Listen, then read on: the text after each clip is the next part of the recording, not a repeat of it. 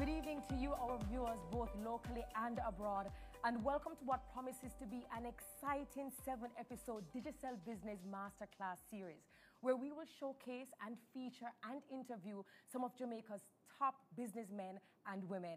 I'm your host, Terry Carroll, and it is a pleasure to be here with you. We just want to take the opportunity to thank you for visiting digicelbusiness.com and registering for free. And if you find value in it, we encourage you to share the link with your friends, your family, your inner circle, your co-workers, so that they can benefit as well.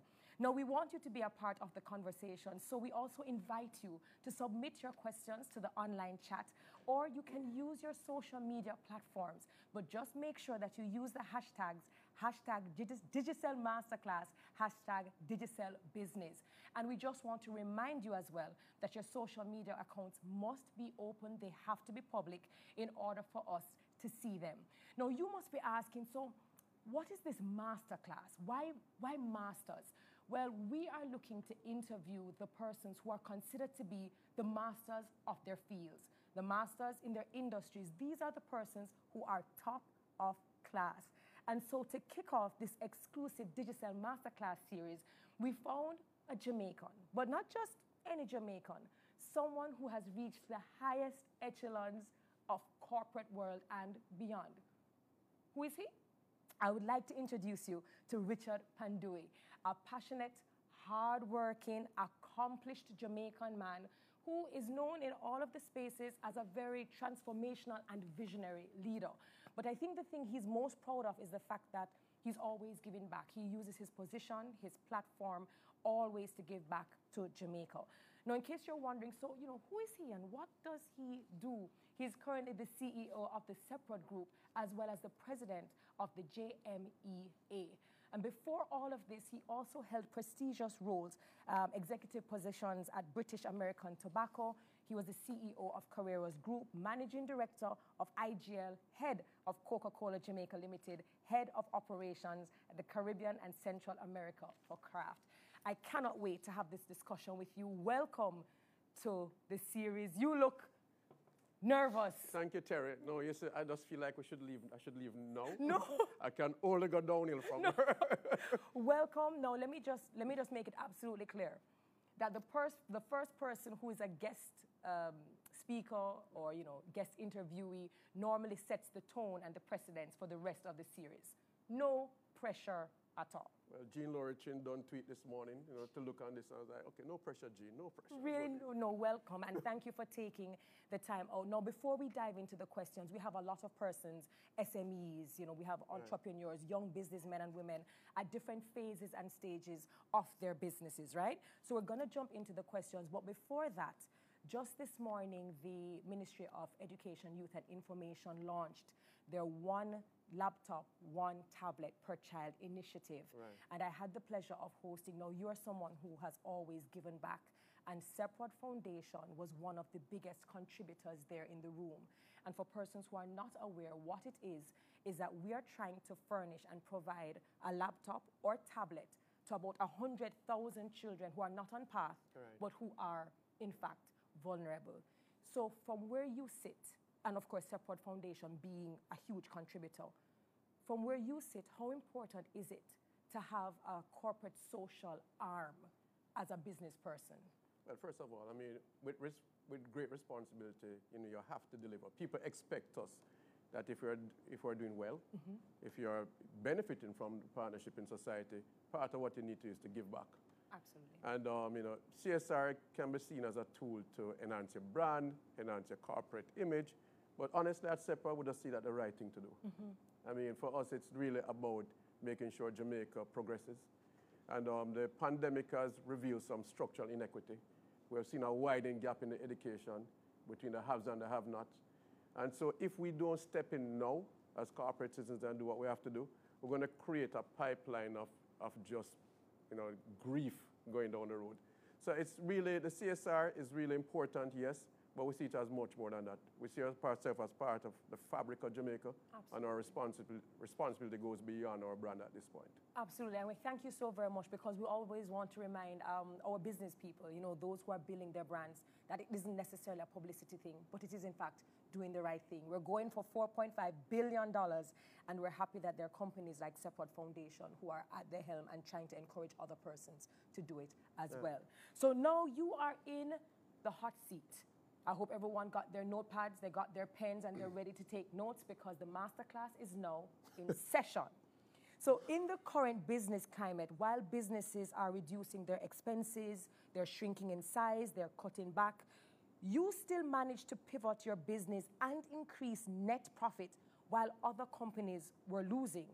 How important is diversification and how would you encourage businesses to diversify, especially businesses that are not within the manufacturing industry? Right, so that's three questions in one. So first of all, the, we have been having a tremendous year, the Seprod Group, turning in record profits, etc. But it wasn't really because of what we're doing now in this period. It's more the result of a journey that we undertook four years ago. I mean, we're four to five years ago. We set out with a clear vision. We knew how we were going to get there, and we executed like hell. And um, we have had some luck along the way. I mean, projects that we had planned to execute in 2022 were brought up last year, not knowing there was Oh, a wow. pandemic. So, right, so I mean, you know, had a little bit of luck there. And of course, we're very diversified. Diversification is extremely important.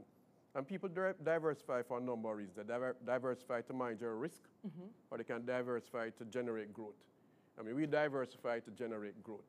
And by the way, diversification refers not only to the products or the service, but also to where you, you sell your products, where you engage people. Correct. You know, diversification means a lot of things. So diversification is definitely something that you want to do eh, when you look at your managing growth or managing your risk. And it goes beyond a manufacturing space. It applies to anybody. In the service industry, I've seen some wonderful examples of diversification. I mean, eh, I think of the entertainment industry. Correct.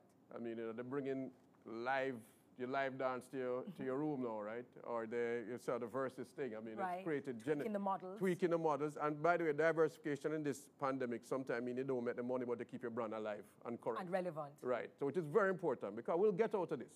And you want to make sure your brand is still relevant to mm-hmm. capitalize when you come out of this. So the service, well, I've seen people in the, in the design field. I mean, expand their reach now using e-commerce to new markets outside yes. Jamaica. Yes. So the pandemic has forced us to become creative, become innovative, and become more hungry. That is true. And uh, so in the survival mode, it has helped. It has helped a lot. Now, let me ask you a question just as a follow up. You were able to say that there were some projects that you might have projected for 2022, and for whatever reason, you said maybe it was luck, maybe it was vision, maybe it was a change or a trajectory change, and you were able to do it earlier. How do businesses prepare for uncertainty? And is it something that we can actually prepare for? Well, uncertainty is a part of business, a part of life. So I mean, you know, when you when you're developing your strategy and your tactics to get there, you have to be always factor what are the what are the what ifs, what could happen, and you have multiple scenarios. So we do that. So at, at this point in time, actually, at Seprod, I'm going through my strategic process for the next three years, and I was at one facility today, and you go through all the scenarios. What could happen? What if this happened? What if that happened? And you constantly, it's an iterative process. So you're looking at the environment, and as things change, you put it back, and you see how it affects it and how it affects it. So uncertainty is a part of life, and you have to be planning for the scenarios because as an entrepreneur, you don't have the space or the time to sit down. Every, you have to know exactly these are my options. This is what I'm going to pick if this happens. This is what I'm going to Right. pick if that And it's not fixed either. It's- the it's- market is not fixed. Even your, um, I think, even your demographics, sometimes even your clients and customers But change. Listen, the biggest risk in the, in the uncertainty, the biggest risk factor is actually your, your consumers, your mm-hmm. customers. Mm-hmm. Shifting taste, shifting behavior, it can turn your brand from being relevant to irrelevant very quickly. So those, you know, especially customers, the economic environment mm-hmm. can change dramatically on you. I mean, you know, last year this time Jamaica was moving. We're moving. booming. Yeah, were man. booming. We're like besting around, you know, top of the world, and just just like that, the environment changed. So I mean, you have to, you can't plan for one one in a hundred years pandemic necessarily. Right. But you know, things are happening all the time.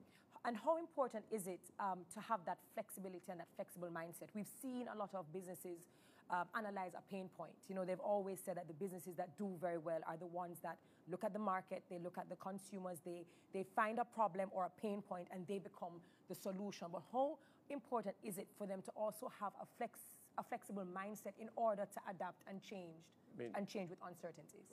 for successful entrepreneurs, for successful business, for successful people, adaptability is key. I mean, they say, I mean, the things that survive are not the strongest or the fittest, but the most adaptable, right? So you have to be able to flex and to change with it. I mean, having a fixed approach and saying, this is how we're going to do things, going to lead to failure. Because it changes, and sometimes you have to turn left to go right. And um, so, you know, entrepreneurs, especially SMEs, you have to be adaptable and flexible and out looking for different ways to do things. And I mean, it's, um, uh, you have to look for the, what you don't expect. And I mean, I can give some ex- an example. I I mean, going to- I, was, I was very impressed with King Alarm during the pandemic. A security company providing Right. security, but then offer a service to fill prescription for their elderly, um, for their senior, senior customers. They pivoted. They offered a service and a value proposition that work. So you always have to be looking, what are the value proposition I can bring to my brand or to my product to make it interesting for my people to stay with me. Correct. Again, everything no necessarily bring in revenue at the time, but it enhances your brand. And the brand equity is what drives your profitability, ability to take, you know, take profit going forward. And it allows you to expand into um, spaces. I think one of the things we have seen are uh, entrepreneurs who have not necessarily looked at the other areas or even broken down their demographics. So they treat everyone very general and they don't really take the time to know who their customers are. They have a product, they have a good, they have a service, and that is it. And I think what King Alarm was able to do, they identified that particular problem because they had a better understanding of who are my customers and how can I help them further. and, and helping those particular customers that resonated well with other customers. Because people like to see people doing good things. They, like to see, they like to see it out there. You know, you talk about CSR and etc. People want people to do good. And I think that is something that, um, you know, I, I, I encourage entrepreneurs and businesses to keep just, just stretch boundaries. Look beyond what you just, this is my brand and my focus and my thing. What else can I do to bring value to, to what I'm doing? Of course.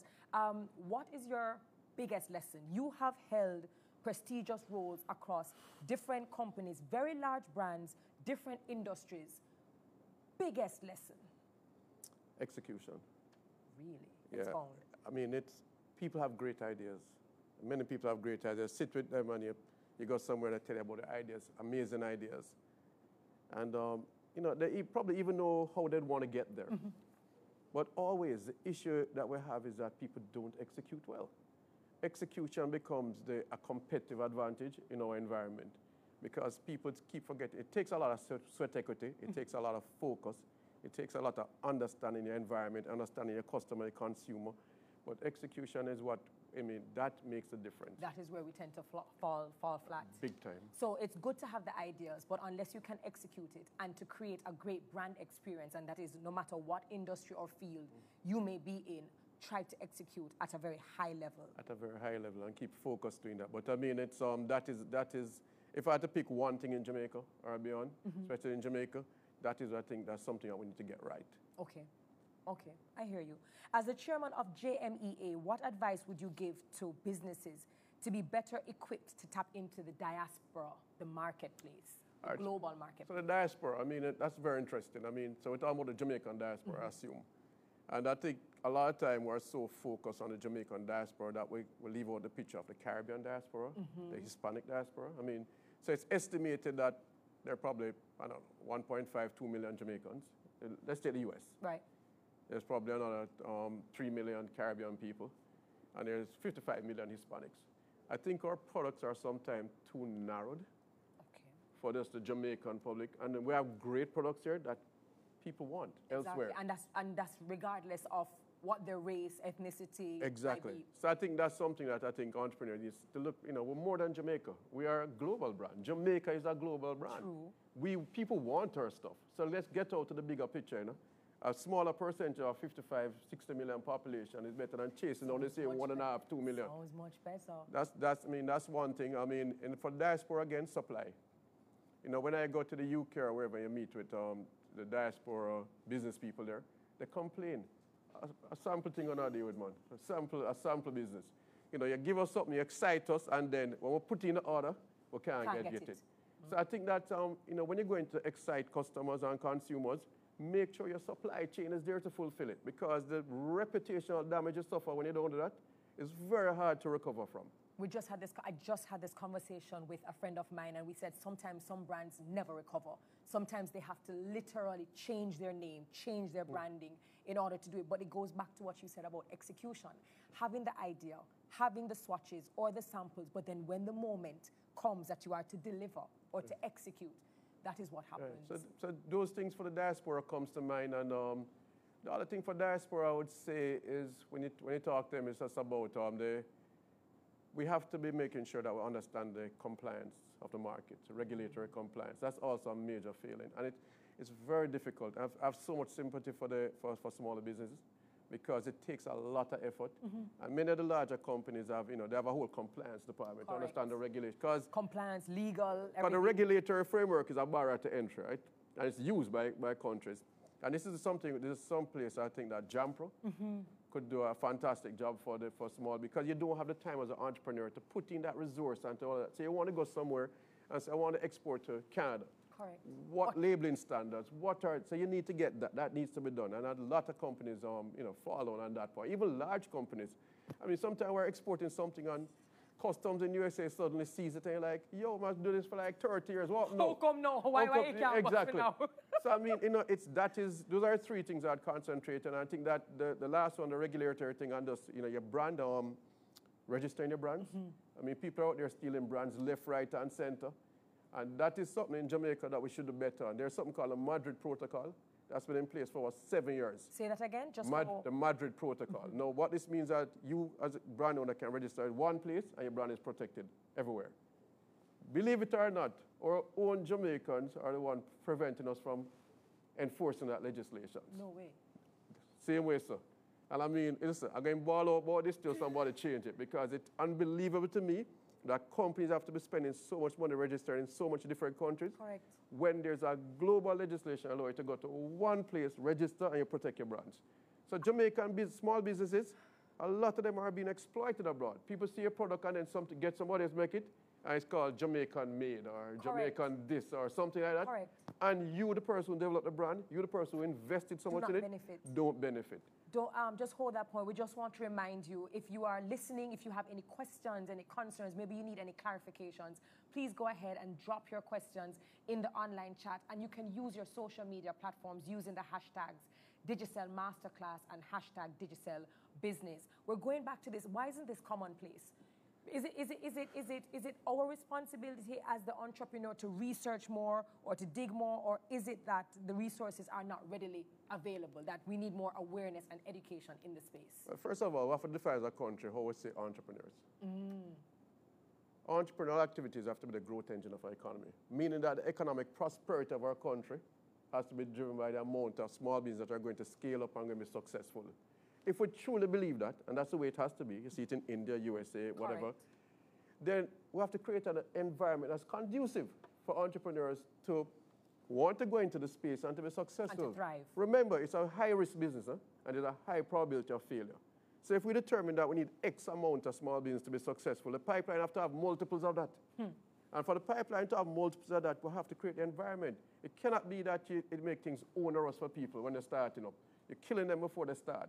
I think the government has made some good move. El- eliminating the minimum business tax was a good move. Correct. We took- saw, I think, I think even companies, uh, Jamaica had said that they saw, I think, uh, over a 100% increase in registration of businesses as soon as that came out. Exactly.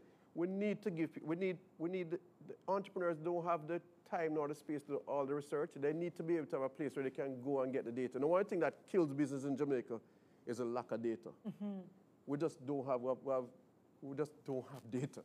And I mean, if you don't have data, you're already, you're swimming against At the tide. disadvantage. Yeah, so we as a country need to create the, the, the, the repository for you to go and say, okay, I want to go into XY business. And you go there and you get all the data for it. And they allow it, I mean, it's doing business in Jamaica is just too hard. It's hard. And I've heard Yes. so many people say this. And- and I've heard that that is one of the reasons why we look at the statistics the fact that some businesses, even though they have a great model, great idea, great product, cannot get past even their first year because it's just too hard. And I mean, you know, I'm too, I mean, you have to be a schizophrenic to be an entrepreneur. Because you have to be the leader, you have to be the manager, you have to be the research person, you have to be, you, the less of those you have to do, there's a better chance that you'll be able to concentrate on the Bigger execution picture. and getting the thing done. Bigger picture. So I am, you know, I, I just believe that so much more could be done. And, you know, there's a responsibility on the private sector part for the larger companies. Mm-hmm. I believe that, you know, companies should allocate a certain percentage of their business to entrepreneurs, oh, especially nice. the startup. Because, and you're not being altruistic, you're just being practical. The ship raise when the tide raise, right? The more successful business are, the more people they'll employ, they'll have more disposable Naturally. income, they'll buy your product, right? So I The think economy thrives. the- Everybody benefits. everybody. Win-win. and the problem that we have in our society is that we think it's a zero-sum game. We think that if you win, I lose. Correct. We can win. And We both can benefit. We both can benefit to a point that's bet- even better than the individual benefit. I think we need to get that attitude. So, and I also believe that something we push, should push for, and at Jamie, we're looking at it, is that if the larger companies could allocate certain amount of hours, because one of the major failing of um, entrepreneurs is a lack of um, access to competent finance people. So they're not, they don't have their, so they can't They're not equipped. yeah, so they can't access the, the loans or the financial support because they don't have a, they don't have their balance sheet and their P&L and then whatever. well. So, you know, I think if we allocate X amount of hours per week, a company could pick three companies, three entrepreneurs, and say, we're going to allocate our finance people for X amount of hours to help you get this there, to help get How much better it would be. how much better it would be. Because we have the resources. We have them there anyway. And a lot of the employees that we have want to do good. You know, people want people to thrive, especially in this time where so much people are being affected. Mm. 200,000 Jamaicans are out of job today that were in a job last year this time. Correct. What they're going to do? There's nobody to employ, and we're going to look for entrepreneurial activity to grow. So I think that there's a responsibility on the government side and on private sector side. I mean, it's a collective responsibility. Well, I was just about to say that I think, and we've been hearing it more often, instead of it look, being looked at as a competition, you know, we have to realize that the pie is in fact very big and that we can stand to gain more by simple collaboration. And it doesn't mean giving away your secret sauce. Right. It doesn't mean by giving a business, you know, the blueprint to what it is you do. But as you rightfully said, looking at the areas where they are more likely to have to be disadvantaged Right. and to use the resources that you have to say, all right, I see you, good model. If you thrive, then this could be huge for not only your business, not just your community, but Jamaica at large. And I think that is probably the mindset that you're seeing that we Yeah. need to also shift. We need to shift that completely. space. And the entrepreneurs themselves also need to create their own ecosystem. Mm-hmm. You know, go to a co-working space hub or whatever, meet other entrepreneurs, create an ecosystem where you're sharing information. Sharing and collaborating is good. It is. It and I mean, and, and, and going back to private sector, large companies, you know, large companies working with large companies not going to bring growth to this country. That's the reality. We have to work with smaller companies, and that's how we thri- that's how we thrive. I mean, it's um, our latest collaboration at Seprod. You know, we launched a cassava flour, and I mean, we could have gone with a large company. We could have. I mean, we're working with an entrepreneur. yes. We have locked him in and said, "Listen, this is our volume going for." Him don't have to think about that no more. Wow. In turn, he goes to the farmers and he has locked them into things. So that our whole chain, supply chain is being created for something because we can bring our skill to the table in export. We can spend money on the export. We can get it in the markets and they can produce efficiently. But again, it goes back to the fact that if you if you decide that you are going to, and, and again, it's it's it's it's both sides, right? Both parties, both entities, because if a business decides to take the risk to go with a small business or a medium-sized business, again, it goes back to what you said, and I think it's very important. You must be able to deliver. You must You it. must be able to deliver. If you get that opportunity, please understand that if you deliver well, opportunities open even further and even beyond the, the business that has taken As long as all parties are fair, because uh, one thing I learned from one of my jobs, I've had many jobs, right? I mean, it's, I say jobs as projects. I mean, I, I've never looked for a career. I just say jobs as projects. One thing you learn is that you want the entire chain to be financially healthy. I mean, many times, if I'm taking something from you, I mustn't try to extract every cent out of you. I must leave you in a position where you're financially healthy. Correct. Because then it helps, you know. So, and I think that's something that we need to develop in the country where Not to milk someone dry, Yeah. it's not your problem. Exactly. It's not my I mean, problem. I, I was I was so distressed when I started the pandemic when I saw so many small chicken farmers, and they complain. Their biggest complaint when people take the chicken and they haven't paid them. They can't. Credit. And I mean, people taking advantage of people that way. And I'm just saying, let us financials. I mean, everybody can live, you know, and everybody can fair. and everybody can prosper, you know. But we have to But be be fair. fair. Yeah. You just mentioned that you've had, you know, different jobs that you've looked at as, as projects. What is the best advice that you've ever received, whether it was from a formal mentor or not? What's the best whether it is uh, personal advice or business advice that you can share with our SMEs, our entrepreneurs, or young professionals? So Best advice. So I- I'm ashamed to tell you the best advice I ever got, I didn't follow. what? Yeah, I mean, when I was in my 20s, and um, an entrepreneur in Montego Bay, I was living in Montego Bay and working, and he said to me, listen, you have a whole heap of potential in my youth. Start your thing. You know, we'll back you on it, start it. And he said, even if you can't just start it. And I didn't. And I mean, you know, to this day, when I see him, I have to hide because he, he tells me that I'm so, I'm ashamed of you. Oh, no, you're disapp- disappointed. You're such a disappointment. So the best advice is was that invest in yourself, better yourself, Mm-hmm. do something. You know, I mean, it don't mean that you have to be one or the other. I had the opportunity to do both, but I mean, that, I think in retrospect, that was the best advice I got, and I didn't follow Mm-hmm. and you it. didn't follow it. No. No, the question, the follow-up question, naturally, for anybody watching, would be, why? Was it fair? Was it, you know, a, a, lack of, of confidence in terms of where you were at at that particular stage, which is usually a question that a lot of entrepreneurs have. Some people are in nine to fives right now. They do very well. They're assets for other companies. And when you say, hey, you know, you should shove out, they kind of go, oh, I don't know. What was yours, if you can remember? No, I can't remember. I mean, age setting in, but I can't remember. Um, you know, when I look at it, look back, I mean, the, the fact is that, so I didn't have the typical car, um, corporate thing of mentors and those things. So if you ask me about who my mentor was and what, I didn't have that really, right? I had a close friend, I mean, that um, one of my boss at Patrick Smith, who gave me a lot of freedom, but, you know, everything was kind of pull up your own bootstrap, whatever.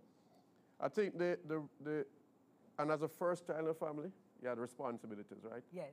And so, when, so people like me, they're growing up here told your, your parents' pension.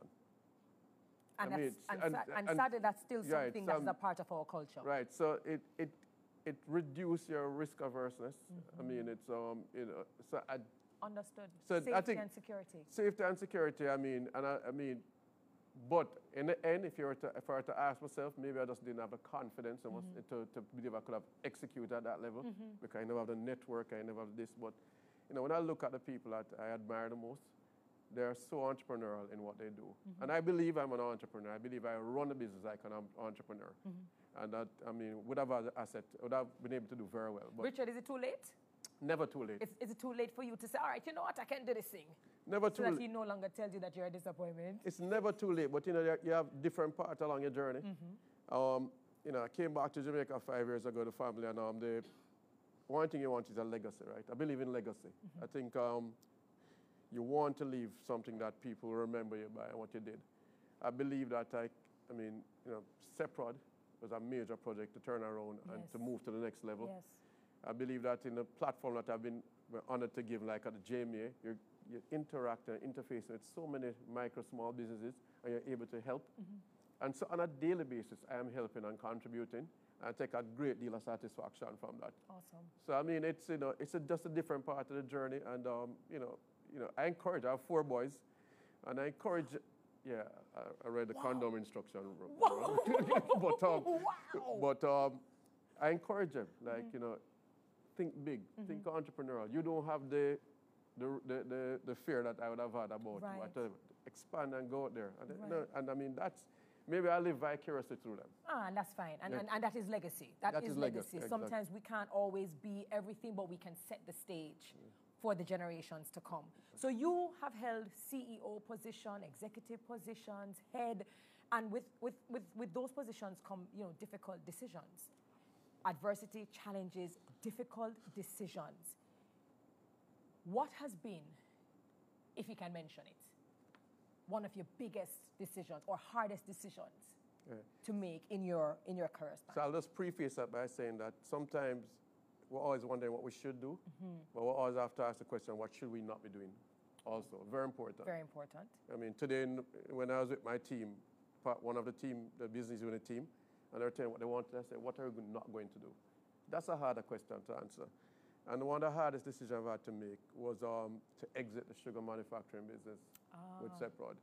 I mean, you know, several hundred people were affected.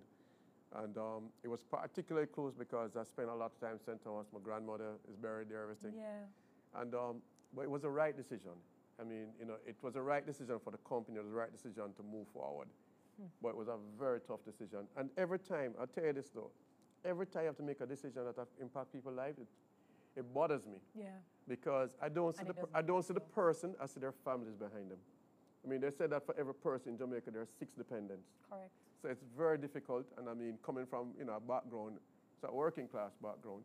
I mean, I, my father, I mean, remember was made redundant from a position, etc. Mm-hmm. I saw the impact it had on him, and I've always said that I just don't want. I want to bring positivity to people's Right. life.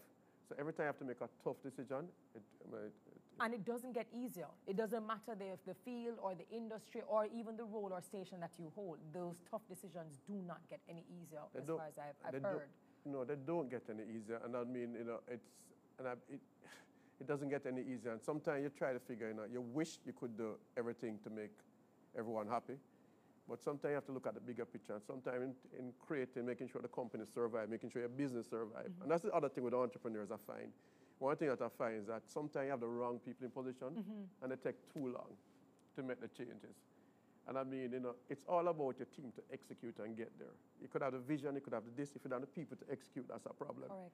And many times entrepreneurs, they have the wrong people mm-hmm. and the wrong place. Or they have the right people at the wrong time. But whatever it is, you have to know what is that you need at this point in time to, To succeed. And if it's not working for you, listen, your, your business has to survive. Fail fast, hurry up, Hurry cut up your losses. cut your losses and move on. So that was. I remember, no, no, I remember, I think that is probably one of the best advices that uh, Christopher Barnes has ever told me. He said, listen, if you're going to fail, because it comes with taking risks and trying to find out what your opportunities are, if you're going to fail, he said, fail fast. Fail fast, learn from it, make a note of what went wrong, what was good, what you're keeping, what you're not doing, and keep it moving. The longer you wait, and you're, you're, expecting different results, but your strategy has not changed, your approach hasn't changed, you're not going to get the same results. So fail fast and keep it moving. Absolutely. And in my case, I mean, I consider myself to want, want I'm growth oriented. I want to grow. So I'm not going to, I'm not the person you're bringing to cut the size of an organization to mm-hmm. profitability. I'm the person you're bringing to grow your organization. And therefore, you know, for every job that has been lost under me, I'm mentally counting every job that I'm bringing back Right. to Very- cover that. I mean, it's almost like a personal obligation now to bring back jobs We appreciate and that. to make sure that to cover those, the, the people that have been, you know, have been affected or been affected, yeah, displaced. Um, what is it about your, your approach as Richard Pandohie, as an individual? What has it been about your approach that allows you or has allowed you to be as successful as you have been? All right. Um, the, I would say one thing, my ability to focus. There's lots of noise around you all the time. I really can just get away from the noise and focus on what it is that needs to be done to create, to shift the dial. Um, that, that's an ability that I have. That's very important. I mean, I work hard. I put in the work. I mean, people, you know, no, no amount of social media posting or etc. can account for the sweat equity you have to put in your business. In fact, to, to post properly, you have to have content. so you have to work hard. I mean, I spend a lot of time researching. I spend a lot of time talking to people, not by titles, but by people on the ground doing the work. I Who mean, are I, seeing and feeling and experiencing. I mean, my best visits and my most important visits are when I go to a, a small manufacturer, whatever, and ask them how they're doing, what they're doing. And a man tell you that, listen, I started out, I mean, Carlton for Carl's, for example. Mm-hmm. Tell you that him started out selling bag juice to them daughters sleep in the back of the car while I'm driving to Portmore. That's inspirational.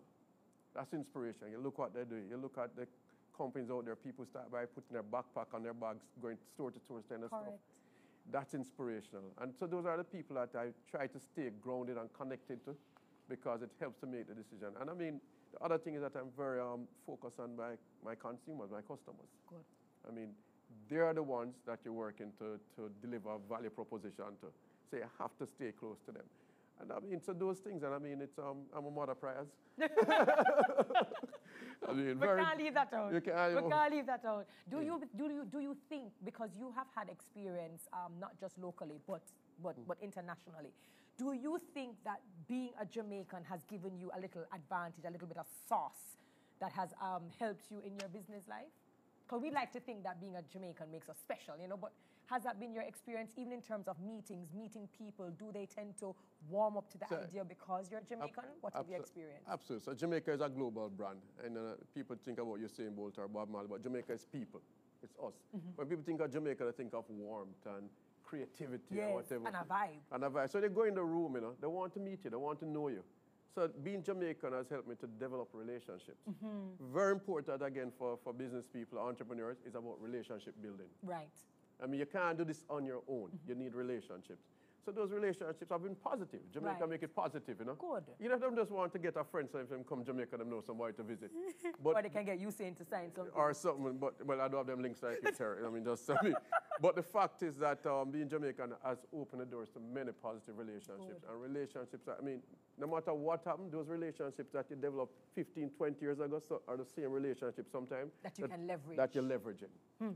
Absolutely. All right, so we have a question from Kerry Gooding, and we want to thank you so very much for submitting your question. And that is Do you think that Caribbean people need a form of angel funding? Well, the capital, access to Capital. is very important. And um, either of angel funding or capital funding in whatever form is critical to a business success. I mean, in fact, one of the things that, um, that is critical to your survival is your cash flow management. What I've found though is that even when it's available many times, the, the, the entrepreneurs don't have the, they don't have the paperwork to access it. I mean, because you can't just walk into a bank and you don't have an idea.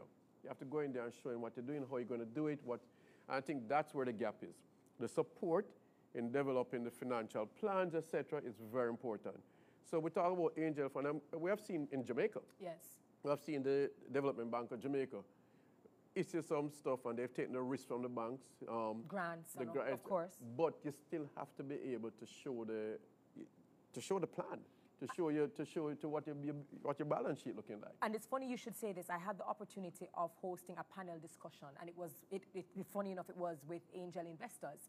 And one of the things um, I asked uh, the, the, the, the lady was, you know, what makes you sign on? Like, what makes you say, awesome? She says, hey, lots of entrepreneurs, especially in Jamaica, because we do, I think, naturally have an entrepreneurial spirit. What she said is that a lot of people come, and when you start to ask them for questions and data and research, everything is gut. Yes. They, they kind of have a feeling that this is what it's going to be. I have a feeling that that's going to be the, the projection. And she said, You can't do that. If you want to be taken seriously and you want people who are going to back you with their money to take you seriously, then you have to come with your paperwork. And you have to know what you're talking And you about. have to know You have to know. talking I mean, so I think that is something which is the, where the mentorship can come into place. Things like jump should come in place for research. I mean, those are important things. So the Mm-hmm. funding is one part, but you have to be able to access those fundings. You have to have everything lined up properly. and to know how to pitch and to know your product. So another question is a lot of entrepreneurs start business with their life savings, which makes um, anxiety and fear great. How can we protect ourselves from the risk? And can we even? Wow. Ooh, that's that's, a- that's big a big- question, and that's a good question. Ex- Richard, over to you. Well, first of all, my preference is that if you, t- if you take other people's money and fund your business, I mean, nothing wrong with debt, as long as the debt is working to, Mm-hmm. In deliver, to deliver more than it's costing you to acquire debt. I think when, you, you, when, you, when you're an entrepreneur, you take on so much risk. The probability of failure is high. And um, that anxiety that the, the, that's been asked about can be such a negative pressure on you. It doesn't give you any, you don't have no space to, to, to maneuver, to, to take a, a blow and recover.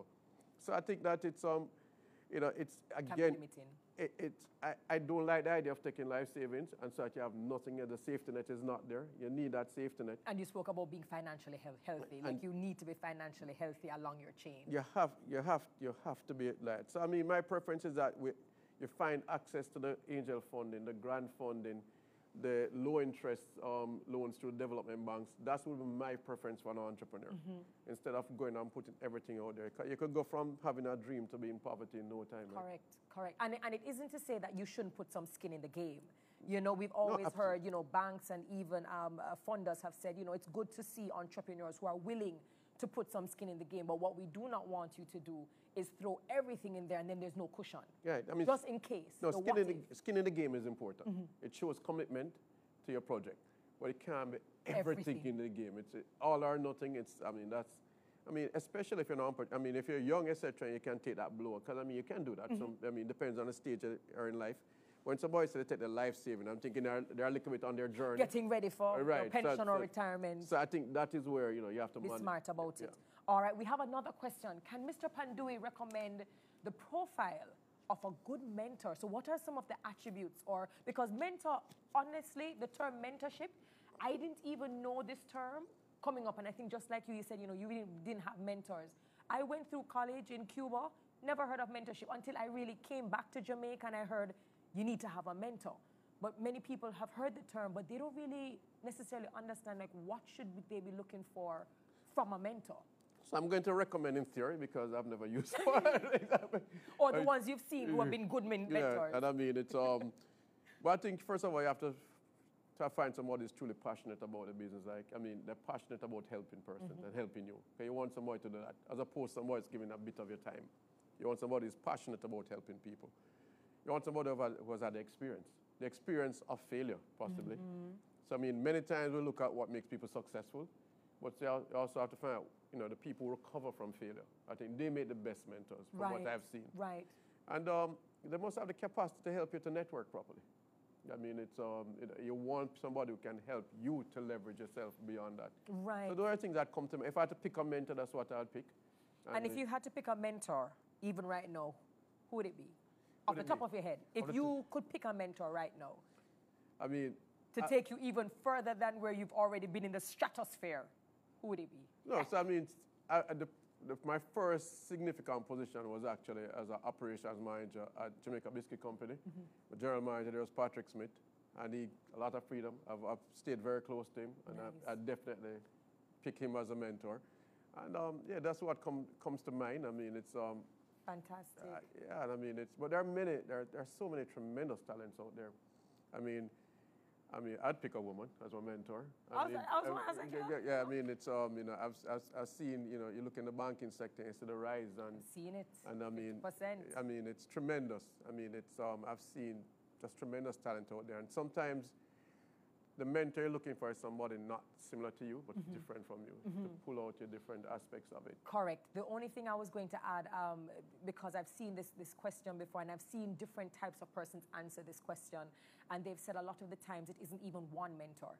They said sometimes you find a mentor who is in the industry that you are trying mm. to get, you know, to get into because then they have the insights that is very specialized for that area. But they say you also need mentors who are removed who are unbiased and can help you to look um, uh, at your industry very differently because they're not uh, prejudiced by what they're already experiencing. Yeah, and I mean, it's good, but I mean, you know, the, the, the idea of a mentor is typically, um, if I may say this, it's very socioeconomic driven.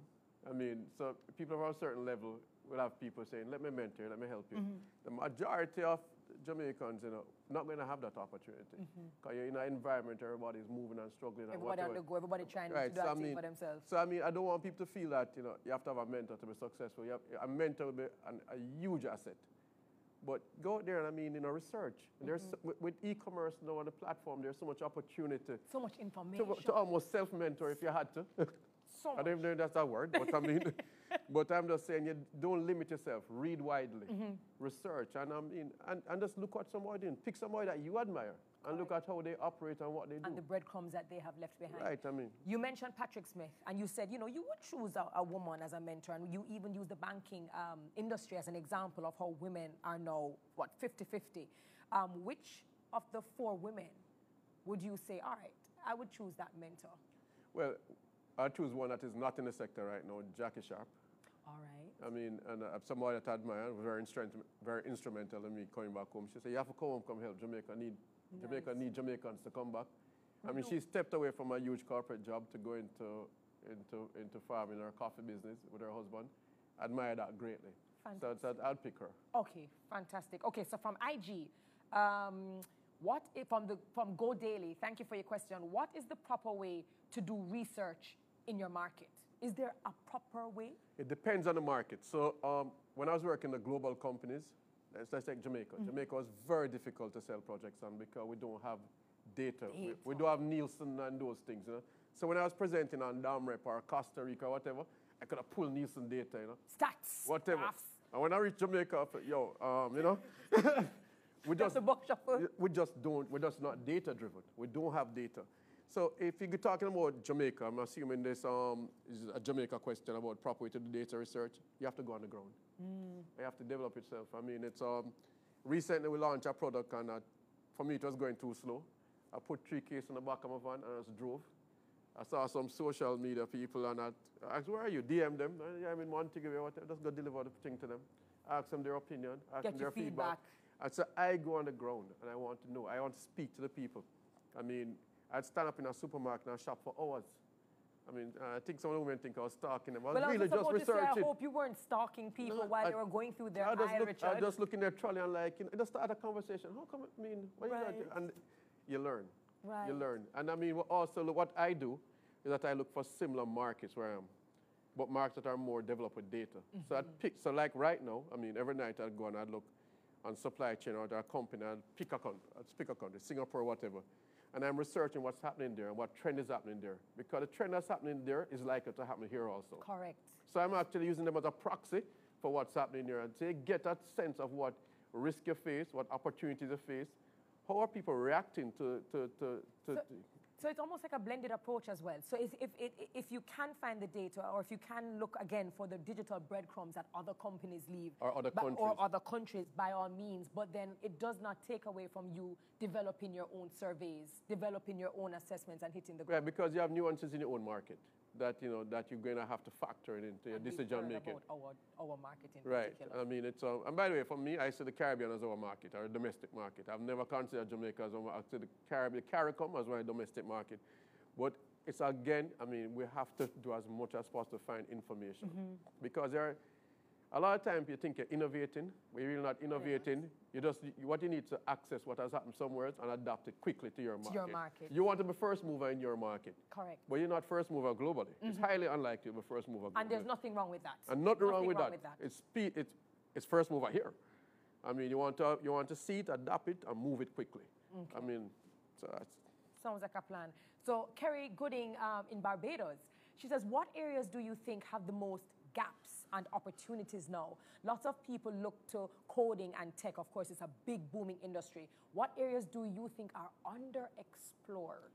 Kerry, I stress me, but um, Big up to the Bajans. um, the well, first of all, what, what the pandemic has shown us, the pandemic has flipped around how we value who and what we value in our society.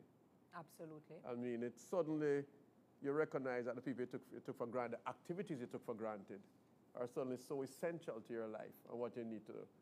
So I think there are huge opportunities. So on the what I call the, things like just service within homes, because so many more people are staying at home. So if you look at sales, if you look at courts or Asher Furniture, sales have gone up. Mm-hmm. More people are at home.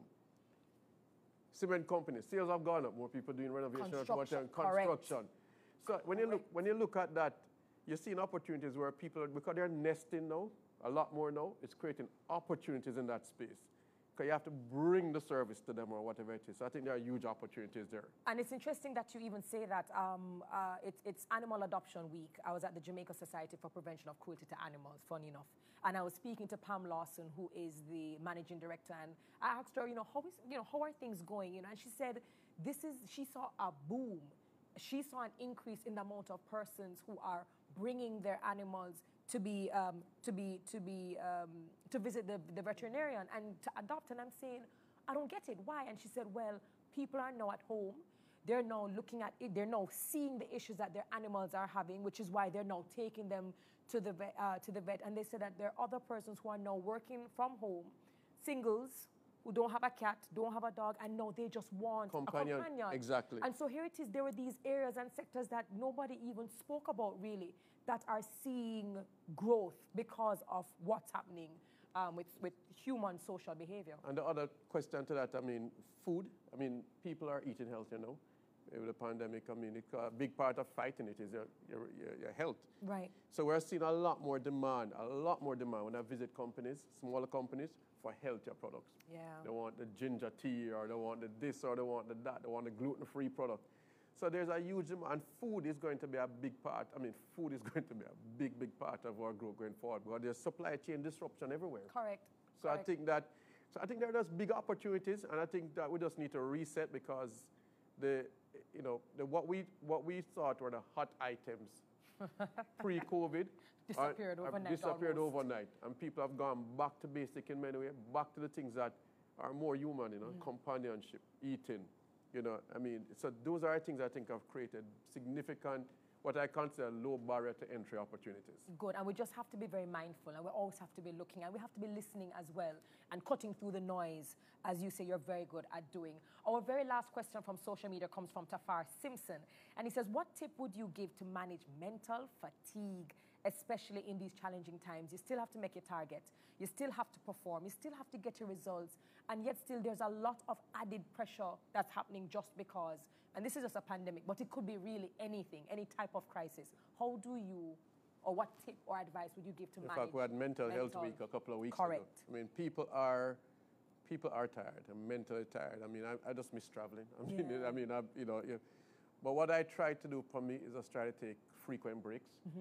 And I try to step away from the work environment. I'm reading a novel. You know, I read a novel frequently, reading novels frequently, and just try to reset. You know, I mean, it's um, mental fatigue also comes from sometimes just you're wondering so much what's going to happen. How am I going to? If you're an entrepreneur, how am I going to survive? Will my business survive? What's tomorrow? What's going to happen tomorrow? And then you have to separate what am I in control of and what am I not in control of. Mm-hmm. And what you have to do is make sure what you're in control of you do really well.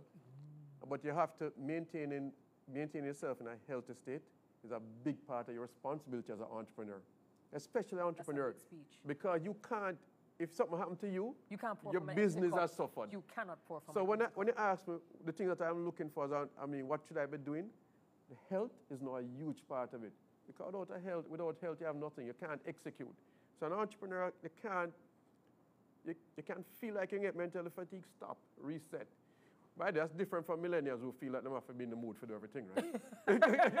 right. I mean, that's a different Right, thing. because sometimes you are going to have to push through, but it is it You is not driving yourself into the ground um, where you are literally of no use to yourself, to your business, or, to your the business. persons I you might manage. A big company with a thousand people, you know, ten people outnumbered. With an entrepreneur with two, three of you in the business or five, one of you out is a significant part of your thing. So you have to make sure you're looking about your welfare, your state of Mm-hmm. in mind, and your- of service to others. Absolutely. Uh, my last question, I, I mean, I know my time uh, is running out and you've been answering the questions so well, and we thank everyone who submitted their questions. Um, lastly, in this current climate, what are some critical business decisions that businesses need to make now to ensure business continuity? You were just speaking about health, for example, ensuring that Right, so that's- you are taking care of your health. Anything else that um, they should be? I'm going to go back to cash flow. Mm-hmm. It's critical that you manage your cash flow properly. You have to be on top of your cash flow, and that's a clear weakness. The other thing we speak about diversification. And I like the idea of diversification, what I call synergistic diversification. I'll make up some big word. Um, meaning that um, you use your current resources to create a new earning stream or whatever. I mean, look, you look, you look to new markets. Right. That diversification is critical to your to, to managing your risk and to growing growing your business. And I think that we need to make sure you expand and forget about what it was that you thought your world was. Huh. E-commerce has opened up, has made geographical boundaries no longer an issue. We need to make sure that Markets have opened markets have opened. and are now accessible. Very much so. More people are at home online. The social media has become the window to the world. Utilize those. Move fast on those. And that's very important. And at the same time, it's as I helped before that the, the cash management, using the innovation and going out there. Those are things that I think could pivot. And I mean, at the end of the day, also, it's just having the confidence and the belief that you're going to get through this. I think self-confidence, positivity, Mm-hmm. Has a lot to do with It this. has to be. I mean, you can't surround yourself with negativity. Move the negative people out of your space because positivity is important. We're going to get through this. Your business will survive, and you have, but you have to put in the work. So those are the things that I would say, in a, nutshell, are the things that I would say business have to do now. Thank you. Richard, thank you so very much for your time. Thank you to everyone. I think this was a fantastic session. And of course, we welcome you to give us your feedback. Just make sure you use the hashtag so that we can see you, we can repost, reshare, and retweet. This has been fantastic. And thank you um, so very much. It's a wrap. Thank you to everyone tuning in. It has been an honor just to sit down here and to be a part of the Digicel Masterclass series. So, in case you're wondering, this will happen every single Thursday at 6 p.m. right here. Register digicelbusiness.com. Share the link, and of course, tell your friends, your family, your co-workers, and your inner circles because I think everyone can benefit from the conversation. And you do not want to miss next week or the one after that because we have some women coming into the building. We will have Aileen Corrigan, Chief Digital Officer at Digicel, who will provide some keen perspective of what it means to go digital and how to leverage the digital space. Thank you so very much. It is your it's a pleasure serving you as the MC and this was the first episode of Digicel Masterclass. Thank you so very much and be safe. Thanks again, Richard. Thanks for having me. I would shake your hand, but let's just do that instead. You're awesome. Pleasure. No, great answers. Great, great, great answers. It's almost like you came prepped to answer all of that. Well, they were easy. You, can, you eat this for. no, no, me, they weren't, but it's just relevant because I'm doing it every day. I know. I know. mean, and I mean it's um, and because I'm spending, I probably spend 60% of my time now just working with small business. Wow. I mean, and it's hard. Like I try to do four companies a week. That's